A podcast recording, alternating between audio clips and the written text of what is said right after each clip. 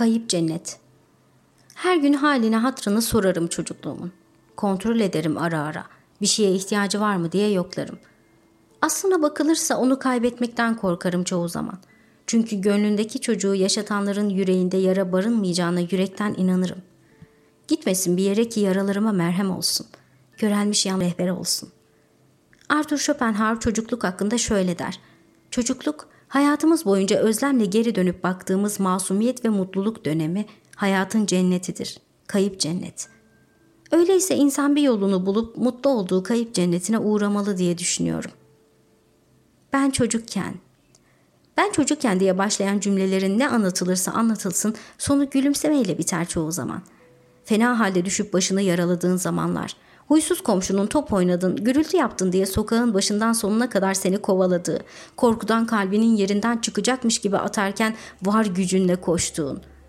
Gün içinde yaptığın haylazlıkları akşam baban gelince söyleyeceğim, o zaman görürsün sen diye tehdit edilirken babanın gelmesine yakın mahcup olacağım düşüncesiyle mahzunlaşıp köşeye kıvrılıp uyuduğun anlar.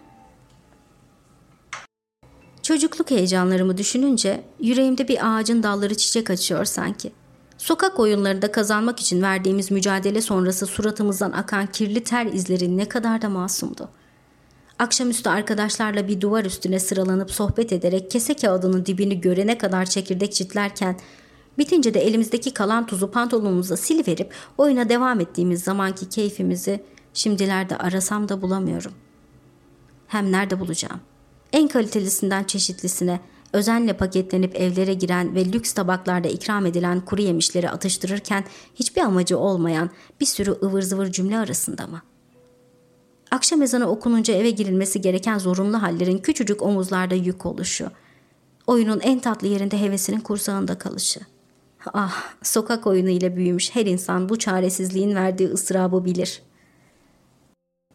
Bir de salçalı ekmek mevzusu var ki bitmeyen sevda tadında. Hala müptelasıyım mesela. İş arasında mide, mide kazıntısını biraz olsun hafifletmek amaçlı doymalık değil de geçiştirmelik enfes lezzet nedir diye sorarsanız bana göre hala salçalı ekmektir.'' Mahallede bir kişinin bisikletiyle bütün çocukların sırayla tur attığı ve böyle mevzuları aslan gibi kendi aralarında hallettiği bir problem varsa itiraz etmek, kavga dövüş, küsmek, küs kalamamak, barışmak, sarılmak ve kapanış gibi katıksız yöntemlerle çözdüğümüz zamanlardı. Devasa şeyler aramıyorduk. Çünkü küçücük dünyamıza ufacık sevinçler yetiyordu. Benim çocukken en büyük hayallerimden biri sınırsız muz ve abur cubur yiyebilmekti. Annem ayda bir defa çikolata alır getirirdi. Ben de onu bitmesin diye minik minik ısırarak yerdim. Hala unutmam babamın ilk paketli dondurma aldığı günü.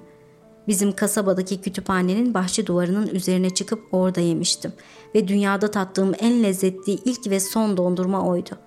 Sonrasında çok daha iyilerini almaya imkanım oldu. Fakat hiçbiri o kadar lezzetli gelmedi bana. Hele okuldaki simitin tadı yine daha sonra hiçbir simitte aynı lezzeti alamadığım.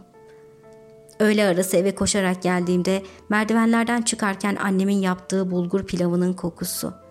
Hafta sonları birçok aile toplanıp çoluk çocuk gidilen piknikler.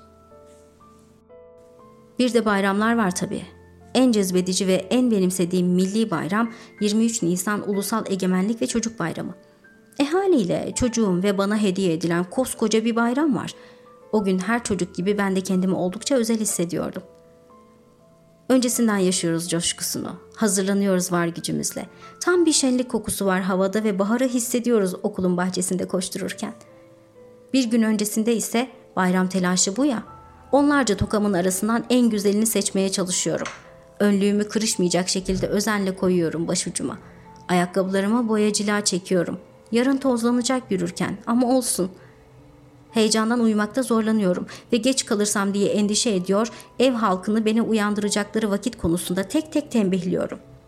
Sabah kurulmuş saat gibi uyanıyorum. O zamanlar biyolojik saati ayarlamak gibi mevzulardan haberim yok tabii. Ben mucize zannediyorum bu tip şeyleri. Özene bezene hazırlanıyorum. Evden çıkıp okula doğru yürüyorum. Yürüdükçe yol uzuyor sanki. İçimde kelebekler. Ve nihayet okuluma ulaşıp sırama geçiyorum.'' Önce kasaba sokaklarında belirli bir ritme uyarak yürüyoruz ve sokakları, caddeleri ayak seslerimizle inletiyoruz sabahın erken saatlerinde. Bando takımının çaldığı trompet sesi eşlik ediyor adımlarımıza. İnsanlar evlerinin penceresinden, balkonundan veya kapı önlerinde bizi izliyor. Henüz okul çağına erişmemiş minikler imrenerek bakıyor ellerinde bayrak sallayarak. Sanki her tarafta var bir düğün çünkü en şerefli en mutlu gün dedikleri tam olarak bu olmalı diye düşünüyor çocuk aklım ve duygulanıyorum her adımda. Böylece adımlarımı daha sert basıyorum asfalta. Tıpkı bir asker gibi gururla. Aşağı okul dediğimiz büyük okula gidip coşkuyla kutluyoruz bayramı. Daha doğrusu yaşıyoruz.